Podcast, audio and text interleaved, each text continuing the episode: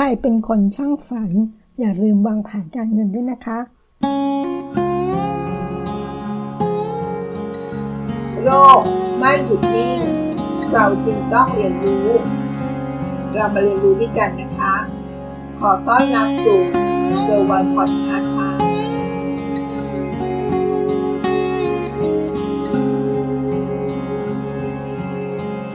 สวัสดีค่ะ ใครๆ ก็วาดฝันไว้ว่า เราอยากมีรถ เราอยากมีบ้าน เราอยากมีชีวิตที่ดีหลังเกษียณ พอตั้งเป้าหมายเอาไว้ มีหลายคนไปไม่ถึงเป้าหมายนั้นนะคะทำให้พลาดโอกาสดีๆ ไปอย่างน่าเสียดายทีเดียวทั้งทางที่หลังตั้งเป้าหมาย เราควรจะมีการวางแผนการเงินที่ดีประกอบด้วยนะคะ เพราะฉะนั้นเราสามารถไปถึงเป้าหมายได้อย่างง่ายขึ้น เราดูไปองค์ประกอบของการวางแผนการเงินที่ดีกันนะคะว่ามีอะไรบ้าง 1. เป้าหมายทางการเงินของคุณของเรา เราสามารถตั้งเป้าหมายให้ทั้งเล็ก เป้าหมายทั้งใหญ่ แต่สามารถจะระเบียบ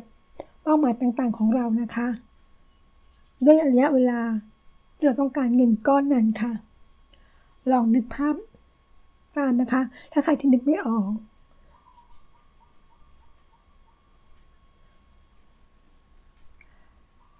ดังต่อไปนี้ค่ะ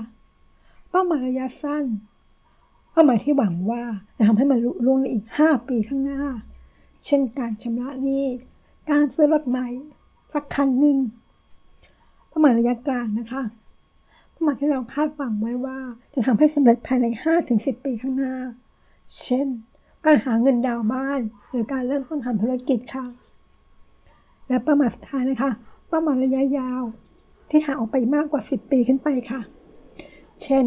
การเตรียมเงินสำหรับการเกษียณในอนาคตเป็นต้นค่ะ ยิ่งเป้าหมายของเราเจาะจง การวัดความก้าวหน้าของเป้าหมายนั้นก็จะยิ่งชัดขึ้นค่ะ ดังนั้นอย่าลืมตั้งเป้าหมายให้ชัดเจน และเป็นไปได้ เพื่อสามารถวางแผนการเงินได้ถูกจุดนั่นเองค่ะ 2. งบดุลส่วนบุคคล personal balance sheet เป็นขั้นตอนเริ่มต้นในการสำรวจตัวเองก่อนนะคะ ก่อนจะวางแผนการเงินหนึ่งในตัวชี้วัดของความมั่งคั่งของเรา ก็คือตัวนี้แหละค่ะ งบดุลส่วนบุคคล วิธีการก็คือ ให้นำการลิสต์รายการทั้งหมดที่เป็นทรัพย์สินนะคะ ลบด้วยหนี้สินของเราทั้งหมดเช่นกันค่ะ เมื่อทรัพย์สินทั้งหมด ลบหนี้สินทั้งหมด ก็จะกลายเป็นความมั่งคั่งสุทธิ net worth หมายความว่าถ้าเรามีทรัพย์สินเยอะ มีค่าบวกมากเท่าไหร่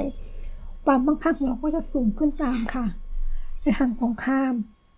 ถ้าเรามีทรัพย์สินน้อยกว่าหนี้สิน แบบนี้ความมั่งคั่งมันติดลบนะคะ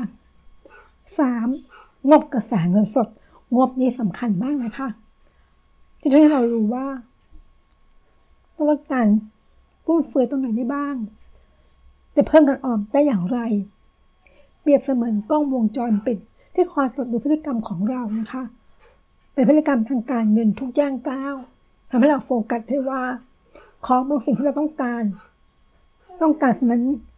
บางทีจำเป็นต้องมี หรือเป็นสิ่งที่เราต้องการกันแน่หากเป็นสิ่งแบบหลังแล้วก็แสดงว่า